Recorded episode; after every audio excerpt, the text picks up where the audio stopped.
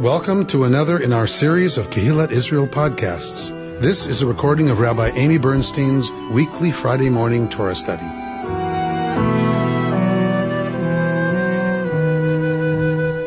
In last week's parsha, Moshe is commissioned, right? He's commissioned at the burning bush uh, by God, and we have the going of Moshe to the people and talking about um, freeing them, and it did not go well, right? It did not go very well at all for Moses because the people weren't able to hear him. We're going to talk. We're going to talk a little bit more about that. But that that's what happens at the end. And remember, Pharaoh makes their their labor worse and takes away their straw, and they still have to make the bricks, but they some of their resources are taken away. So they are not happy with Moses and Aaron at all.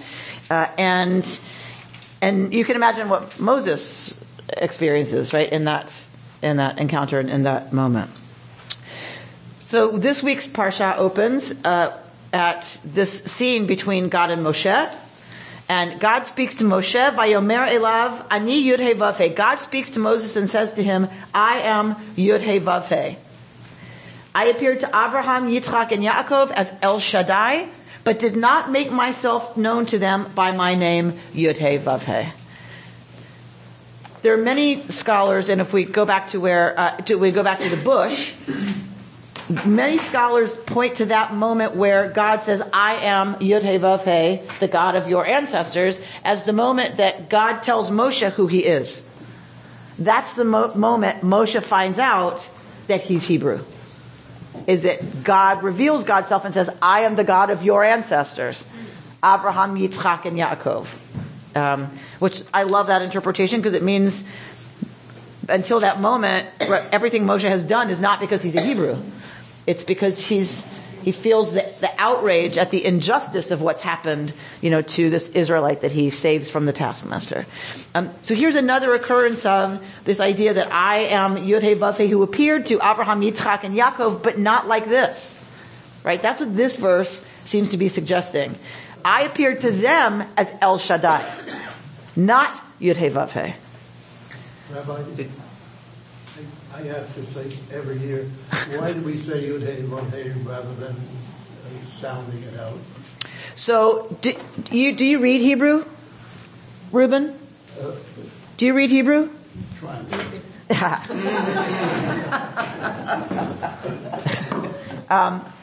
Because the answer depends on if you can read Hebrew, right? Because if I write this, Much, yeah. you can read that much. All right, so sound that out for me. Yud Hey, Va- oh, Sound it out. Just go ahead and say it. Jehovah, We don't have a j. There's no j in Hebrew. Yoda, All right, so but th- there's one vav. Yahweh. So it's either an o or a v. Which is it? You can't have them both. Yahweh, Yahweh. Okay, but you're put so you're putting a vowel here. Right. Right. There's no vowels. And those consonants without vowels are impossible to sound out. There, there is no sound for this. This is the, literally the ineffable name of God. What does ineffable actually mean? Impossible to say. You, you can't say this. It's not pronounceable. So that most scholars believe that this is a, um, not an acronym. What do you call it when you combine, you know, different parts of words into something? There's not, there's not a word for what I'm trying to say, I don't think. right? It's like, uh, there isn't a word for it. Um, so, m- most scholars agree that this is, instead of being a proper name that one is to say, it is an indication of the nature of God. But Rabbi, there are no vowels in the Torah. Correct. Correct. So even if, but even if you try to punctuate this, how would you do that? What, put a, a, a kamatz there, then what do you do? Yah, Yah, Yahweh. There's no, what, you put, you put another one here? Yahweh? Like, it, there's no, right, there's, it's not easily pronounceable, and we believe that it was not meant to be. But Who- isn't that the point? That- So that's the point. So, and why? And remember who says this word? Who who uses this name for God out loud? God, Out loud. who says it? the high priest. the high priest, once a year, on Yom Kippur. Otherwise, it is never said. It is not allowed to be said. What does the priest say? We don't know. Okay. That tradition is not preserved. What the priest said, right when the priest said this, but most people believe it is, and and I I love this interpretation is that it is the letters when you what's the word for to be? So how do you say was? How do you say is? Hove. Oh. How do you say will be? Okay. All right. So, right? If you look at Haya, Hove, Yihia, do you see this? That's too light, so we can't read. You can't read it? Okay. So here's the Yud for will be. Uh-huh. Here's the Vav from is, right?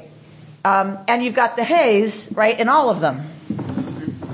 So Yud Hey Vav Hey is an amalgamation of Haya, Hove, Yihia. Is, was. was, is, and will be. It is not, it is about God. It is not a proper name the way people had proper names for gods in ancient Egypt, in Canaan.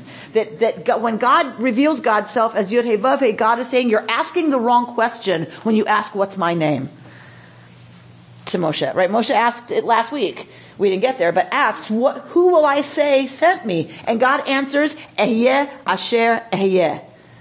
I will be that which I will be. You're asking the wrong question, Moses. You're asking an Egyptian question. Are you Ra? Are you Isis? Are you Ishtar? Are you, right? Who, who are you? It's the wrong question in terms of what's my name. You want to know my name? Is, was, always will be. It's about being, capital B, existence, capital E. You, you need, if you want to know me, you need to know something about how I manifest in the world, not what's my name. Um, I have a question. I've read, of course, the midrash about the aleph and the bet and starting the Torah, but it seems like hay is given a lot of importance to use it twice in God's own naming of Himself. Are, are there any midrash on that other than what you just? There's lots of midrashim that deal with hay being you like that it's added to sarai? Right? The yud drops, the hay goes in. Sarah, Avraham gets a hay, Yeah. right? It goes from Avram to Avraham, right? So that that hay is an indicator, right, of of God's name, right, of or right attachment to God. It's the breath, right? So, so and so the other thing some people say is that this is unpronounceable because it's about breath, right? That it's and that um, my, one of my teachers, a blessed memory, Tikva, Dr. Tikva Frymer-Kensky said that if you are in the desert and there's no sound around you, which is often the case in the desert, if you've been in any kind of real desert, there's no noise. And that what you hear is the wind rushing through, and of course this is a mountain experience, right? Yud Vafe was the god of the mountain. So this is a mountain god. So when you're listening to the wind moving through, you know, a mountainous region, it's Yahweh, Yahweh. And that it's the sound in the desert that of right of, that of wind moving of air moving that makes this sound and that becomes identified as the deity of that place. So, um, but but really looking at the etymology, it, I, I just think you can't ignore that it's all these forms of is to be. George, My recollection from Beta in the late forties is that two things. One, when we saw uh, Yud- when we say Adonai, and the second thing is, I remember being taught there was no verb to be in Hebrew. So is this changed to modern Hebrew and recent interpretation? we don't in Hebrew use the verb to be the way we do in English. There is a verb for it, we don't use it. Shema Yisrael Adonai Eloheinu Adonai Echad. There's no Haya. Right. God is one. We don't say is one. We say Adonai Echad. The is drops, right? It isn't, it isn't there, right? Um, so, but there is a verb for existence, to exist, or to not exist. It's there, it just isn't used the way we say it in English. But the, I mean, that's biblical. But in conversation, don't we use haya? It depends what you're trying to say. Well, But you don't say is. We don't say the book is on the table. We say hasefer al hashulchan. Okay. the book on the table. You, th- there's no is there, but you, you would say, Hu haya choleh, he was sick. Right? Akshav, thank God, beseder. But, um, right, hu, hu haya, he was, and then you say It's only something. when tense matters that you use a verb for to do. Well- When you're saying the book is on the table, you'd have to clarify that it was or it will this afternoon be. But otherwise, it's the present. Book and table. I know, I need to, I need to, I don't want to say something wrong, but, um, grammatically I'm not sure because in, you, when you're using verbs in Hebrew, you, you, the form of the verb tells you it's future. Right? You conjugate the verb for the future. Will be isn't how you identify something happening in the future. It's the conjugation of the verb. Right. Yes. Changing subject from linguistics. Yes. Why does God not reveal himself to the people? Ah, thank you, Sheldon, for bringing us back. So this is, are you telling me this marker, that color's too light? Yes. Okay. Well, also this thing is like listing backwards, so I could bring it up some. Um, so why is God not known to Abraham, Yitzchak, and Yaakov as Yud Hey Vav Hey? Why is God known as something else? So Sheldon, what do you think? You started this. I've, I've read that this is the first time that God says uh, He's the only God. Up to that time, uh, the Israelites believed in So God never says God is the only God. Never. Doesn't happen in the Bible. Doesn't this say? What does it say? I'm your God. I'm your God. I'm your God. And I'm the God of your ancestors. That's all it says. It does not say anything about there's no other gods. Don't you worry about those other gods. They're not Your your gods. I am your God. okay. Right? So that's a very important distinction. Right? So, um, Well, why wait until this time to say that? right. So that's where we're going next. Was Sheldon's point that uh, Elohim, about the plurality of, of Elohim? No, I think Sheldon's point is about why does it say that th- they didn't know God as Yud Hey Vav Hey. Oh, okay. So why now? Why, what's happening now that's different? But what was also confusing me is that, that Elohim was used, which was plural, Mm-hmm. For a name of God. Right? It's really God's. Right, unless you read it like this. If you, if you read it like this, it's God's, plural. If you read it like this, it's the collective singular. I'm making that grammatical term up. Um, so when you say, when you say the seas, right? S-E-A-S, the seas. You don't mean many seas, you mean the waters of, right? Mm-hmm. It's a plural singular. The waters parted. It doesn't mean multiple waters. It means that waters of multiplicity kind of singularity. So it's like I'm all of them. What? It's like I'm all of them. Yes, right? So it's kind of the collective, yes, gods. Like I, I represent all the former pantheon uh, is now me, right? And remember, El is the chief god in Canaan. So Elohim, right? They're, you know, they're all here in me. Yes. I actually want to get on. I, who knows? Okay. But when, when we when we consider or try to understand Yud Hey uh huh. as past, present, future, Uh huh. that is totality. Yes. It's easy to want to interpret that that God is saying, "I am everything of all time and space. Yes. Mm-hmm. I am the breath that infused man with, with life." Yes. And so that is me. I'm, I'm trying to decipher what the difference between the nature of God that is being given to us is different from I am your God, because that's back to identity. That's back to a, a So you, other folks can have a wind god and a storm god and a lightning god. Your God is is all of it. is a unified, A unified- manifestation of everything that always has been and always will be. And that's that's who you need to worry about being in relationship to. Not this one and that one and this one and that one. Teachings, I mean, outside of, and when you start looking at Eastern teachings and whatever, there is quantum physics, there is this unified field that science is now, in terms of the story that science is now wants to help you see the truth in the nature of this thing that's been identified for us. Hundred percent. And so those of us who stand up to people who say the Bible has nothing to say to us, it's three thousand year old trash. It's a universal truth. I'm like, excuse me, every single wisdom tradition contains within it universal truth. And it's our people's way of expressing it, but it, 100%. And, and that is what is moving and exciting always to be in confronting Torah, right? Is when we uncover something that we go, oh my gosh, quantum physics is still trying to figure out how to talk about it. Guess what? You can't really talk about it.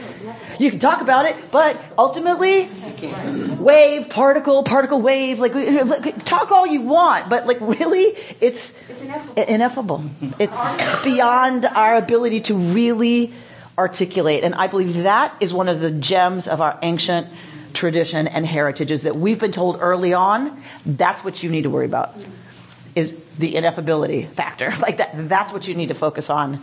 The totality that is beyond naming, that is beyond words. That's what you Israelites need to be in relationship to. Now, back to Sheldon's idea of why now. So, um, so possibly one thing is that each each name for God also has a certain characteristic, like has a certain gets used in certain ways and and is interpreted by the rabbis to have a certain quality. And Yud Vav is a name for God that first of all is about the totality uh, and the hugeness, but they also tie it to the quality of faithfulness, emunah in Hebrew, from whence we get amen, amen, right? Emunah, faithfulness, and that that the God who appeared to our ancestors made a lot of promises, but they weren't coming yet. They were a way, way, long way away. It's now that Yud He Vav He is going to manifest in the world and it's going to show up in God's ultimate fullness and redeem this people.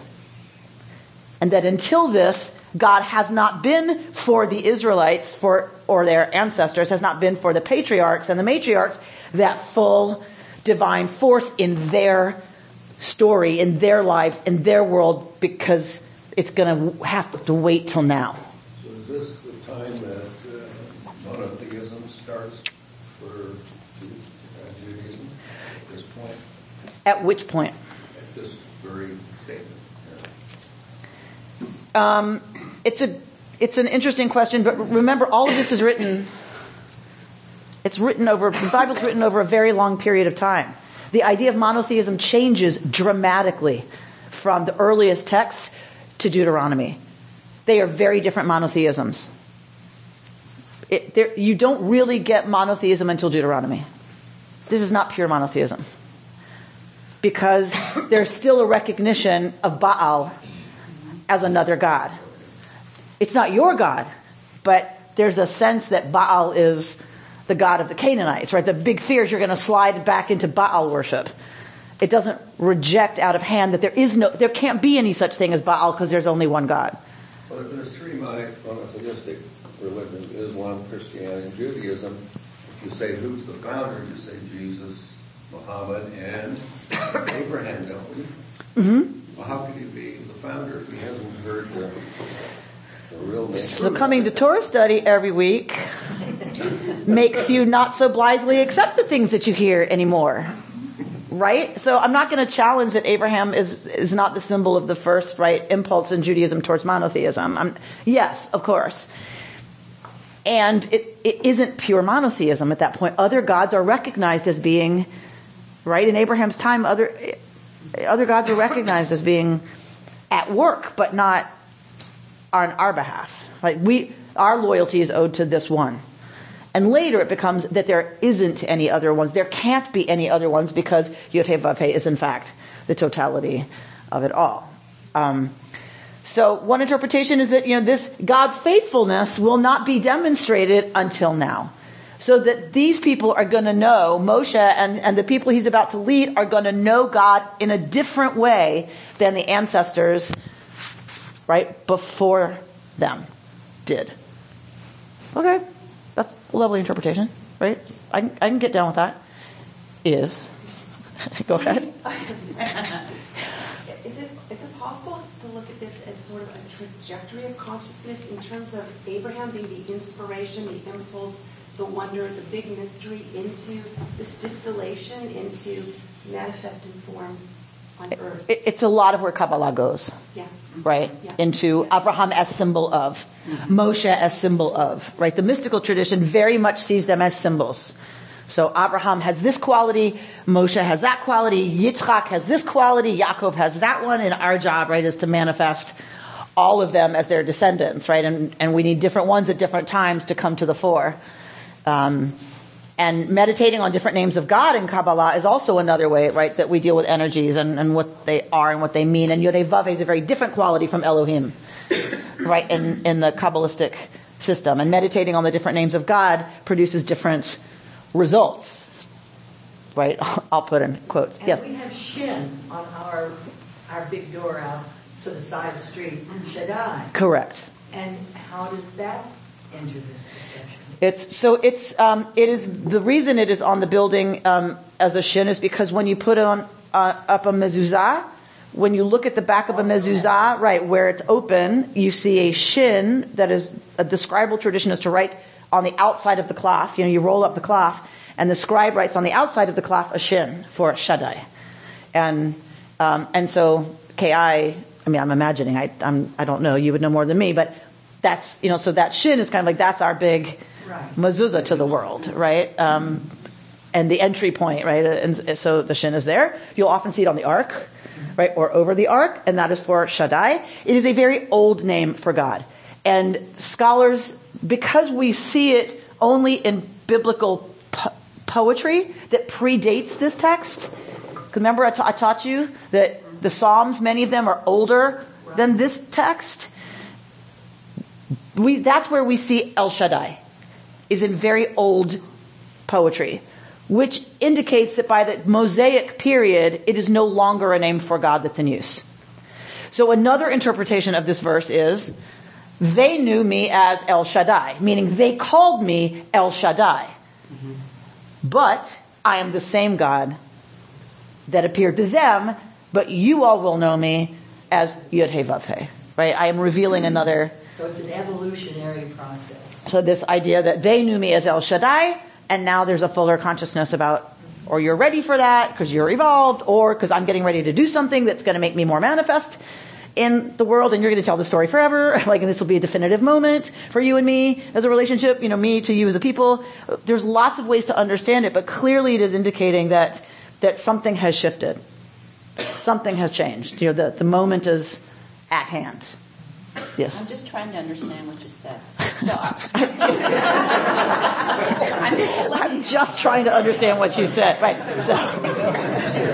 You're saying in Abraham's time, um, he talked about our God, but there were other gods that were true gods, just not our God. Is that correct? that you one could suggest that that would have been an Abraham's. You could, first of all, we have to accept that Abraham is a mythic figure. That's number one. He's a mythic figure. There, there was no Abraham, right? So we, I know, Pam. Just hold on. It's okay. Um, right? So he's.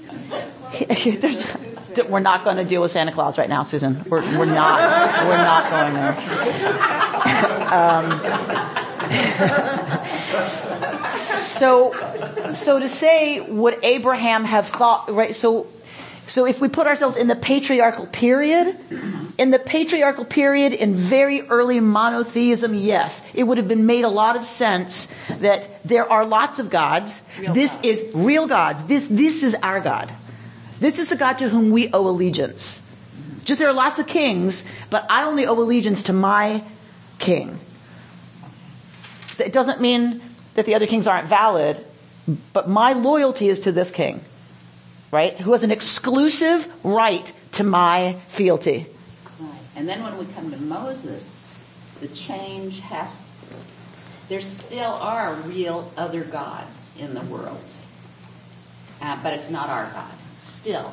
I mean, point. I think if you read the the Egyptian plague narrative, you know, they're still using magic. You know, like his magicians are effective right now. But I think that we already, by Moses, have some of the impulse towards those are false gods. But really, it's not till Devarim, till um, Deuteronomy, that we get right. They're trash. Like they're they're nothing. I am the only true God. For this group of people. Which woman was it? Rachel? Rebecca was hauling around the. The Teraphim, right? Rachel steals the Teraphim, the idols, from her father's house. Yeah, she's one, one of our matriarchs here, and she's carrying around the gods. Right. Right. In effect, isn't this a way of, of separating the Israel, the not Israelis, Hebrew people from the rest of the tribes? This is my tribe, and we have our God. Yes. So it's a separation definition, and all of the, the patriarchs and matriarchs really encompass all the human traits that humans have. So each one can represent a particular trait that we are to include in our view of the world. Yes. I think. What, what did you say? What was about the trait? Who has the traits? Well, I'm sorry. I, I was up late last night. All the matriarchs and the patriarchs. All Yes. Have, there's jealousy. There's pride. There's speech. There's, I mean, all of the traits that are part of humans become the people that we see, like in the Greek tragedies. Each character represents a particular trait that we are to encompass in our belief system. That that is where the the mystic tradition goes. Yes. Yes. Yes. So if Abraham is a mythical and I never know where Torah study is going. Can I just tell you? Like I, I if you'd have, if you'd all my money, I would not have put on this. But go ahead. All your preparation. which means there's a lot of mythical begatting in this. Yes. Everybody who's begat is mythical. Is there any historical figure in there? Hysterical or historical? Um, it's an it's an interesting question. It's a huge topic. We think yes, there are historical names here. When we get that genealogy, that genealogy is always P. That's always the priestly author who's very concerned about this one came from that one came from that one came from that one. So we we do believe there is genealogical material preserved. Um, yes. So uh, a, I know it sounds like a simple answer, but because it's a huge, it, you have to ask when. You know what I mean? Like in which period? So certainly P, we believe, has some accurate data. We probably, probably these 12 tribes that we get described were historically tribes that formed a loose confederation in the earliest iteration that we know of as Israel as a nation state. 12 tribes just had this loose confederation that came together. Remember the period of the judges? Which in our collection comes after this, but the period predates a lot of this. The judges, early Israel, like they just would have been tribes coming together for an, for an emergency in the region. They were allies. It's, it's David who, and we now have post, we now have extra biblical proof of David, the house of David. We have found archaeology, uh, archaeology. We found archaeological evidence that tells us there was a Beit David, right, a house of David. So um, if that is true, then right, so we believe probably those twelve tribes were loosely confederated, right, and and become the the nation state of early Israel. Now you go back to what you really. Thank you. Okay, it's all good. Like, it's totally all good. Um, because this is important. This is a this is an important moment. Like that. That's I think why we've been talking about it for so long. This is an important moment in the in the turning of how we talk about God in Torah, but also, as we've said, historically, you know, it, it's the turning point, you know, of when monotheism starts to really become right much closer to what we'll see later. Uh, there's a wonderful book by Karen Armstrong, who's a former nun, um, and her biography, her autobiography is fantastic to read. Um, but she wrote a book called The Axial Age. And she believes, as do other scholars, and I've, I keep picking it up and I keep going, oh, I just can't. Like, it's like this thick. It's, It's, it's in my bedroom on the, on the nightstand where it will probably remain for several more years. The axial age. She believes, as do many scholars, that there is a turning point in ancient Egypt and other places in the world that monotheism emerges at the same time. That there, there is an evolution in thought that brings humankind in the region to an understanding of monotheism. And in Egypt it was Akhenaten, right? So we have we have the God. Remember, there was a there was a God who was the only God for a while. Egypt has this this moment of monotheism. But the priests, what do you think the priests felt about that? If if you got one God who's right, the son of Aten, you know, the the sun the sun God, how do you think the night the competing priests and the priestesses of Isis, how do you think they're going to feel about that? He's got to go. He's got to go. And so does the Pharaoh who supports right. that religion. They have to go. And all the images in, in Egypt of that Pharaoh have been desecrated. Right? Because it was so threatening to the polytheistic system of Egypt. But it is definitely there and it's in the historical record. So you cannot convince me, you, you cannot convince me that that story doesn't have something to do with a prince of Egypt who kills somebody, is now a fugitive, has a desert experience, and comes back a monotheist. You cannot tell me they are not related. We have a story of an Egyptian prince who runs away from Egypt, has a conversion experience, and becomes a monotheist. it, it is absolutely, I believe, correct that there is an axial age, and this instinct is there in the region in lots of cultures. And monotheism emerges out of that impulse and and is widespread, right? In the Western world? Hmm? In the Western world? No, in the East. In this part, in the ancient Near East. Yes, but not in Asia.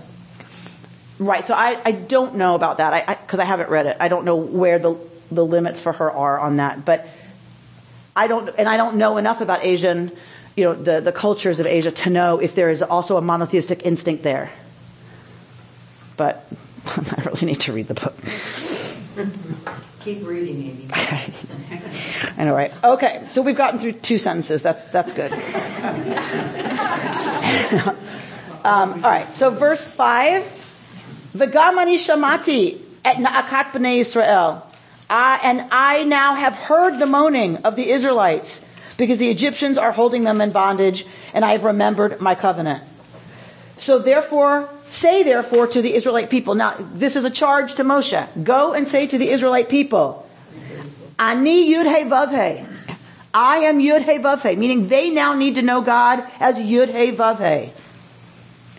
V'hotzeiti etchem mitachat sivlot mitzrayim, and I will free you from the labors of the Egyptians and deliver you from their bondage. Okay, right? I will free you. I will redeem you with an outstretched arm and through extraordinary chastisement. And I will take you to be my people and I will be your God, and you shall know that I, Adonai, am your God, who freed you from the labors of the Egyptians. I will bring you into the land which I swore to give to Abraham, Isaac, and Jacob, and I will give it to you for a possession, I, Adonai. This paragraph, the rabbis hear in this four promises. I will free you, I will redeem you, I will take you to be my people, and I will bring you into the land that I swore to your ancestors. Right? What does this match up with? Well, yeah, but what, what do these four promises match up with? Come on. Come on, think. Do, do, do, do, do. the four cups of wine on Pesach. Oh, right. It came right from here. Wouldn't have gotten there. Because you didn't read the Maxwell House Haggadah that I grew up with. It took three hours to get through. Because if you'd have read that, you'd know this. The four cups of, yeah, you need four cups of coffee to get through that Seder. That's exactly right. So, if you read those long Haggadah, Haggadah, it says it, and we say it around the table at Seder, the four cups, I will bring you, and I will free you, and so this is where we get the four, the Arba Kosot for Pesach, these four promises. Yes? I've, I've always wondered in reading this, Why it took God 400 years to free enslaved people? So what does verse 5 say? Heard the moaning. Let's see, verse five. Yeah, I've now heard the moaning. So I mean, the you never moaned rabbinic about it before. the, the rabbinic tradition is something has changed, and what we're told before even this, what we're told uh, at the very beginning of the book of Exodus is that the people let out a tza'aka, a cry, and God hears their cry, and it can't be, as Susan just said, it can't be until that moment. And the interpretation by the rabbis is, and unless and until we cry out against our own oppression, redemption cannot be set into motion. That, that it, I mean, this is all midrash and interpretation, right? About, because there is no answer why did it take God 400 years? Because God wanted us enslaved for 400 years, right? So, because we were going to be enslaved for 400 years. Like there's not, there's, there isn't a logical why. But I love the interpret, the later interpretive tradition which says, because they hadn't, they hadn't protested yet. They hadn't cried out yet. They, you know, and that when, once that happens, now the, the process of liberation can, and redemption can begin. They didn't have the women's march. They didn't what? They didn't have the women's march yet.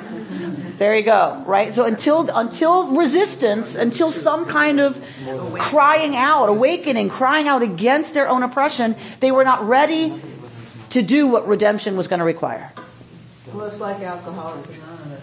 You have to recognize that you're an alcoholic, and then you know you want to be redeemed. Right. So right. So it, Line to the ridiculous. right. Addiction, you know, stuff. Right. Has has that same idea that you first you have to be able to say, I'm in trouble. This isn't working. In other words, you have to ask for help. Yes. Yes. You have to ask for help. I had not heard that.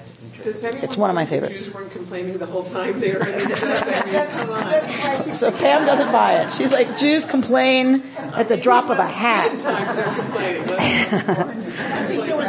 Times they're complaining. I think there was a crescendo of, of it's, it got, got worse and worse and worse. So po- possibly it gets worse and worse and worse and worse, Yeah, depending on who the pharaohs are. depending on how harsh the labor is, right? And uh, and, and it's gotten worse at this point, right? Pharaoh's taken away their straw. Like it's it's gotten worse. Um, Mental health treatment depends on this too. on acknowledging And acknowledging they need help. Mm-hmm. Right. E- Everything does, right? Getting out of stuckness, mitzrayim, meitzarim, the rabbis, right, read meitzarim from the stuck, the narrow places.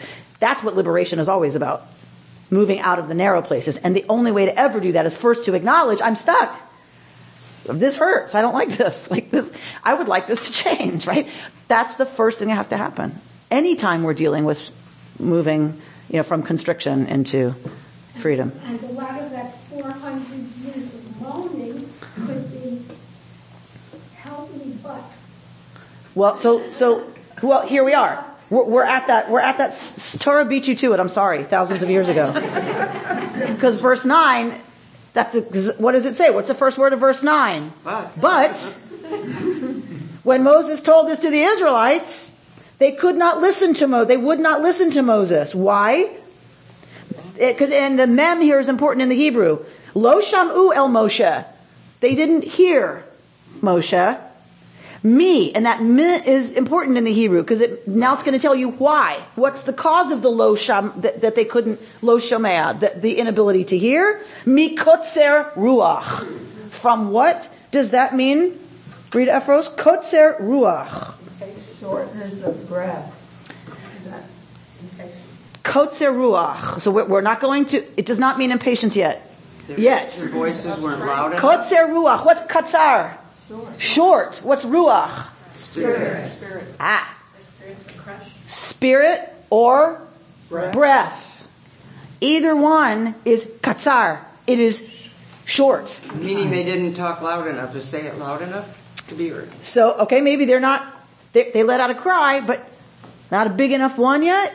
Kotzer ruach. They're not able to hear me. Kotzer ruach. From a shortness, a cut offness of spirit, of breath. What happens when we get uptight and panicked? You don't breathe. Right? Your breath is constricted. Right? I, every single, you cannot look at this and not know that, that, that that's part of what's here, right? It's the kind of, you know, panicked, locked up, locked down um, situation where you can't breathe. And kotzer ruach, that's, I, this is why I love Hebrew, because you, you can't breathe, because ruach is about breath, but ruach is also spirit. So in the same phrase, it's talking about the actual physical manifestation of their state. When we get in that state, we know it. We can't breathe. Or we breathe really shallow, right? Or really quick or whatever. And it's also their existential state in the same two Hebrew words. You can, you read both. Is that, yes, shortness of breath is the physical manifestation of kotzer ruach, of shortness of spirit. Shortness of, right, of an ability, you know, or whatever the opposite of it is, right? Um, now, the rabbis want to go to what does it mean, shortness of breath or shortness of spirit? And some of them want to say impatience. But they are, they are impatient. They can't, they're, you know, they, they've just, they've had it and they just can't, and they, and they can't hear Moshe. They can't hear, here's what's gonna happen. Here's what's gotta happen. Their, their gates are closed. They're closed off, um, in their impatience and, and suffering and all the, all the craziness. They, they can't, they can't listen for the message of Yud He Vav He. They can't hear it. Right? Um, and from, so from their Kotzer Ruach, right? Uma avodah kasha. See, I don't like this translation. I can't believe I'm arguing with JPS, but their spirits crushed by cruel bondage. Not really. It's from kotzer ruach, from a shortness of ruach, and that there's a vav there, right? And the cruel service, right? It, there's a vav that makes it conjunctive. And, I mean, unless you want to read it as disjunctive and a vav, does, as but, that doesn't make any sense, right? So, that and, I think, means it's not that their spirits were crushed just by hard, their spirits are kotzer, are cut off and short. So that's one reason they can't hear Moshe. And they also can't hear him because of the, the harsh servitude. They are, for lots of reasons, they are not able to hear Moshe and hear his message. They are unable to listen to the prophet and to receive the message that God is desperately trying to send. So if you think about it, you, so you've got Moshe who who doesn't even believe in his own abilities, right? So let's look at 10. Yud He Vav He speaks to Moshe and says, Go and tell Pharaoh, king of Egypt, to let the Israelites depart from the land. What does Moshe say in verse 12? But Moshe, right, appears, I mean, um, huh? So Moshe speaks lifnei Yud He Vav He before God, Lamor, saying, The Israelites would not listen to me. How then should Pharaoh heed me, a man of impeded speech? So poor God, I'm sorry, poor God, is trying desperately to get a message through to these people that I'm on my way. I'm texting frantically, I'm coming, I'm coming, I'm coming. Moshe, they don't listen to me. And if they're not going to listen to me, why do you think Pharaoh's going to listen to me? Nobody's going to listen to me. Nobody's listening to me. And the people are like, la la la la la la la la la la la la la. And what Pharaoh? So maybe God is trying. Who's this Yud Hey Get out of my palace! Right? Nobody's listening to Yud Hey. Nobody. So maybe God has been trying for 400 years to get somebody to listen. So this, this is another interpretation that God has been wanting them to be redeemed, but they have not been able to An listen. interpretation that I that I've read about or heard uh, regarding Moses finally responding to God as when the burning bush, whereas the bush itself could be have been burning forever, and Moses was the one to look at it and look at it differently, maybe than other people who have been walking by it all these. Correct. So according to tradition, it has been burning forever. Yeah. And then, then God employs or uses a man who can't speak. So, so, so that's where we're going. So, thank you. Um, so, God is trying desperately to get a message out, and nobody's listening. Maybe they can't understand. And and and Moshe now describes himself as what? Tongue tied. Tongue tied? Ah, okay. He's a stutterer. So, all right. Here is the actual translation directly from the Hebrew. I am va'ani aral sfatayim. I am of foreskinned lips. Aral is the foreskin.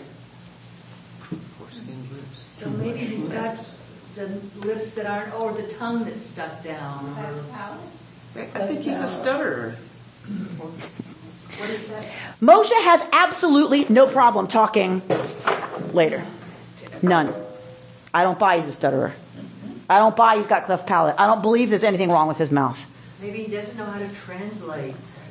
So some people want to say he doesn't know, he doesn't know, he only knows court know how to Egyptian. He doesn't know how to talk to the Israelites because he doesn't know their language. He doesn't know Hebrew. He doesn't speak Hebrew, Ivri, the language of those Ivri. He was raised in Pharaoh's court. All he knows is court Egyptian and now some Midianite, right? He knows Midianite. He married Yitro's daughter. I mean, he married the high priest's daughter, Zipporah. So That doesn't explain why he can't talk to the Pharaoh because he should be able to speak. he should be able to speak to Pharaoh. He knows Pharaoh's language. Right. He's insecure. He's insecure. Talk to me about circumcision.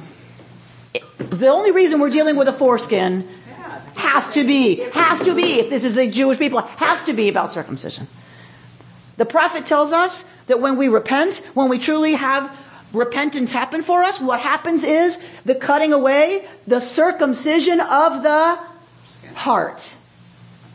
Opens the heart. The circumcision of the heart, the cutting away of the thickness that prevents the heart from experiencing tshuva, repentance. And so, so if that's a metaphor used by the prophets, and we know circumcision is what? What is circumcision a symbol of? Oh my God. It certainly involves pain. It is not a symbol of pain. It is a symbol of the covenant. It is a symbol of covenantal relationship. What is covenant about? Because eh, think of both images. The cutting away of the heart and repentance. Covenant, what's it about ultimately? Belong. Promise. Belonging, faithfulness. I would use the word intimacy. You cut away the thing. And think about it. Circumcision is about the penis becoming as it is when it is erect. We cannot miss that, people, or you miss the whole point of circumcision. It, it makes the penis look always as it does when it is erect. Fertility. Right? And that means intimacy with someone else. You don't have fertility without that. Right? So it is absolutely tied to sex and relationship. Cutting away the foreskin of the heart in order to repent is about cutting away the thickness that prevents intimacy with the divine. Be sure you write that on the board. For the- Right, right, for the Sunday school class. Right. I'm going to put foreskinned lips on the whiteboard and let them deal with that Sunday morning, right? Um, so if if we ex- if we accept what I just said, then what does this mean? That he has been. that this isn't intimacy. He himself has been free. He's not, he's not capable. He's not, he believes he's not capable of not worthy. He, he, it doesn't say anything. This is not the narrator. This is Moshe. We always forget that. I forget that. This is not the omniscient narrator saying Moses was of foreskinned lips, right? It's not an accurate description by a narrator that something's wrong with his mouth. He even says, I can't do it, I can't. I can't do it. Pharaoh won't listen to me. I am of foreskinned lips. I might as well have them be completely Sewn together. sewn together and a, you know, a piece of skin that grows them. That's, that's the place I'm in. I am not able to do this. I am not effective. I cannot achieve the intimacy with them through speech that you want from me. You're wanting me to bring them in relationship with you through trusting that I'm speaking for you. It doesn't work. I tried. He's impotent of speech. That, I believe, is what Moshe is saying. He doesn't believe he can do it. And that he has the power to speak in a way that the people will hear a radically new message. Right? And who would want to do that, by the way? Who would want this job? Go to, go to Pharaoh, who, you know, you don't have a great relationship with on a good day, and tell him you want to take all the slaves out and that he needs to let them go because Yud Hey Vav said so. Right? Who who wants that job? Who who wants to speak those words? That's not going to be pretty in any way. I mean, you might as well be asking him to go on a suicide mission. Moshe must understand this on some level as a suicide mission. Who, who would believe what's going to happen is going to happen?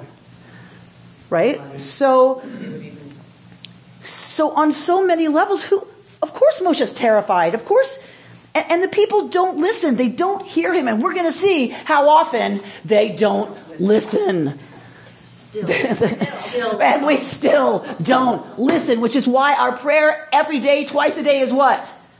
Shema Yisrael. Listen. Listen up, Israel. We don't say a prayer to God twice a day. That ain't about God. Our prayer is we say it about ourselves. Shema Yisrael. Listen up, Israel. Yud Hey Vav Hey. Echad. How? Remember that. Listen, Israel, because you don't listen most of the time. There's something wonderful about choosing this kind of person to be a leader. Yes. Not like Trump. somebody who's rather insecure. Humility. Yeah. Like us. Right. And that that's sort of an example to everyone that you can find the strength inside yourself if you just get out of your own way. Mm-hmm. Well said.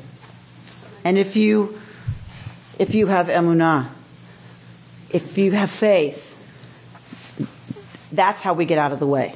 Because if we're waiting for evidence, that can't happen until we get out of the way. Or, you know, it's not going to ever be out there what's going to convince us. It's, it has to be that we get out of the way. And what allows us to do that is faith. And I'm not talking cheesy faith. Right? I'm talking the hard kind of faith, which means in the face of whatever comes, that we have the capacity, right, to experience it differently, right? And and it's um, only when you've been through the windshield that you really get it. That that's the secret, right? It, when you've been through the windshield a few times, you get what emunah is about, right?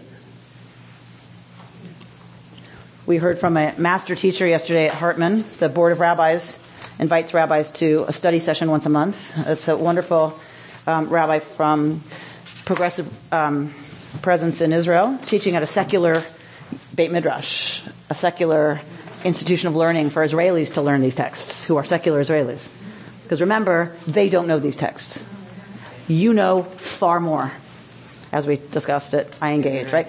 Y'all know far more. Reuben can run circles around often what right secular Israelis know about these texts because they don't study them. They don't have access in school to these texts, right? They don't get a religious education. They don't get a Jewish education if they're in secular schools. Tell you about a niece, a grandniece of mine who visited from Israel. High holy days, and I offered to bring them along. She and the guy she was with. I don't have to go. I'm an Israeli. Right. Right. I'm Jewish and I'm Israeli, and so I know it all. Right. So it's very Israeli. Um, it's very Jewish. Um, so this teacher, anyway, was talking about his whole lecture with us. His discussion with us was about Moshe and speech. Um, so keep it in mind, because I don't want to give a spoiler for when we get to those scenes. But keep in mind um, when Moshe gets fired from the job of being prophet, um, and um, and then when we get to Devarim, right? So Moshe's uh, describes himself as uncircumcised lips, and then when he's told he's fired and he's, you know, it's time now for him to go, when it comes time for him to die, he goes up a mountain and does what? Talks. And what does he talk? What's what's his speech? he, the book of Deuteronomy. Right? The entire book of Deuteronomy is Moshe's farewell address So we are not talking about a man who doesn't know how to talk. Was his point. And that's where I really got this point about this is Moshe who understands it this way. But he gives the whole book of Devarim as a speech. So he obviously knows how to talk. And he can. Right? It's, if it's a stutter, it went away. Right? Um, and so, the, so he's, his whole relationship to speech, we're gonna, I want us to hold that as we move through the rest of Torah this year, Moshe and, and speech. Um, so you have here uh, the words of Rabbi Bradley Shavit Artson looking at at this kotzer ruach business. Yeah? So go to page two. So it was, it was Brad Artson that came and spoke to your study group? Or Is he what? Rabbis? He. Who spoke to the group? Who was the rabbi? I knew you were going to ask me that. Okay. All right, but it wasn't Brad Artson. No, no, no. And I'm like, I have his face, you know, like I have his bio in my mind, and I cannot for the life of me. But I, I will give it to you. Um, okay, so most intriguing of all, perhaps, you see that paragraph in the middle of your page 2 It's talking about kotzer ruach. Um, this is the psychological insight offered by Rabbi Chaim ben Attar. He understands that an effusion of new hope can make suffering even harder to tolerate. So why, what is he saying the Kotzer Ruach is about? It's about when you're suffering, tr- trying to let in a little dose of hope can make your current situation feel worse. Have you ever been attached to an apartment and you love your apartment, you love it, love it, love it, and then you know you're going to move? And all of a sudden, you hate that, you hate that, you hate that. There, there's something about our current, okay, that was a terrible analogy. So, st- during exams or whatever, that you know it's it's going to be over, but sometimes like even a taste of that, you taking a nap or having a glass of wine, right? It's going it makes it worse that you have to go back to studying. How about losing a person? When you know it's going to end, and the pain is so great knowing it's going to happen. And there's hope that maybe maybe you've got another year, another day, or whatever. So that feels different to me than what he seems to be talking about, which is when you know the release from the suffering is coming. Well, And that's a good thing. That, that hope that that's going to happen is a good thing. That, but when you actually allow that in when you're in a terrible place, it makes the terrible feel worse. Yeah? Okay. Um, the closer liberation comes, the more difficult it is to tolerate one's oppression. The people had good reason for becoming impatient at their fate. Because when Moses had come, had come, had given them hope that their, li- what? So, is this written? Is it me? Okay, thank you. So Moses had come to give them hope that their liberation was close at hand. This had given them a new and broader perspective on life.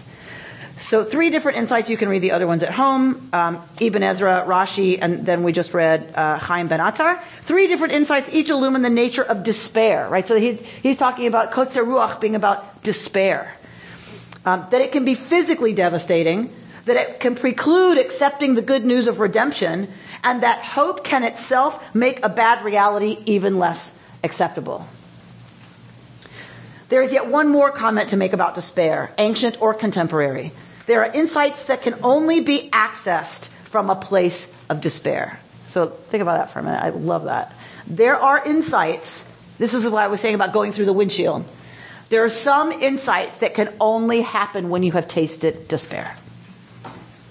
There are times when only by hitting rock bottom, being forced to abandon our own self-centeredness or sense of being in control, that we can become open to real help from beyond.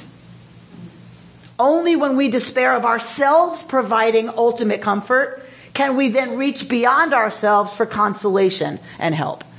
In the words of Rabbi Abraham Joshua Heschel, only those who have gone through days on which words were of no avail, on which the most brilliant theories jarred the ear like mere slang, only those who have experienced ultimate not knowing, the voicelessness of a soul struck by wonder, total muteness, are able to enter the meaning of God, a meaning greater than the mind. There is a loneliness in us that hears. When the soul parts from the company of the ego and its retinue of petty conceits, when we cease to exploit all things, but instead pray the world, the world's cry, the world's sigh, our loneliness may hear the living grace beyond all power. Okay, I just got chills, right? That I'm not sure anything about what he just said. but I think it's one of the most profound things I've read in a long time. Right? I'm not sure what it all means. He's like that. Heschel's like that, right? If you read Heschel, you highlight, highlight, highlight, then it's like, okay, it's going to take me six months to understand what he's saying. But right, I think this is something about that there's something about that place of deep loneliness, existential despair and loneliness that, that is the only thing that pushes us past our own petty self-conceit to access that which is beyond, the living grace beyond all power. Only when we are completely powerless sometimes are we able to get past ourselves enough to access the self of the universe. I'm not sure you can't understand it. That right. Right. I think you have to recognize it. Experience. Right, experience it. And and I think once you've been through the windshield, you know what he's talking about. Right? That's sort of why we stay. How does this apply such a good advertisement and segue, um, Paula, right? That that's why we stay for meditation. That's why we sit after this, is to come out of the head, right, and into that heart, and to stay with our loneliness, to access our loneliness, our fear, our hurt, our whatever, in such a way that allows us to expand past it, to hold it, to stay with it, to enter it, so that we can expand. Doesn't mean okay, now that's gone. It means I am more than that. And the spaciousness that we create around that is the point of the practice. To create the patience to hold what happens to us with a lot of space around it. Because then we don't have to act out of it all the time. We can access the living grace beyond all power and take that half a second before we speak when we're triggered. If we create enough space. You've been listening to Rabbi Amy Bernstein's Friday morning Torah study from Kehillat Israel in Pacific Palisades, California. For more information, go to our website, www.ourki.org.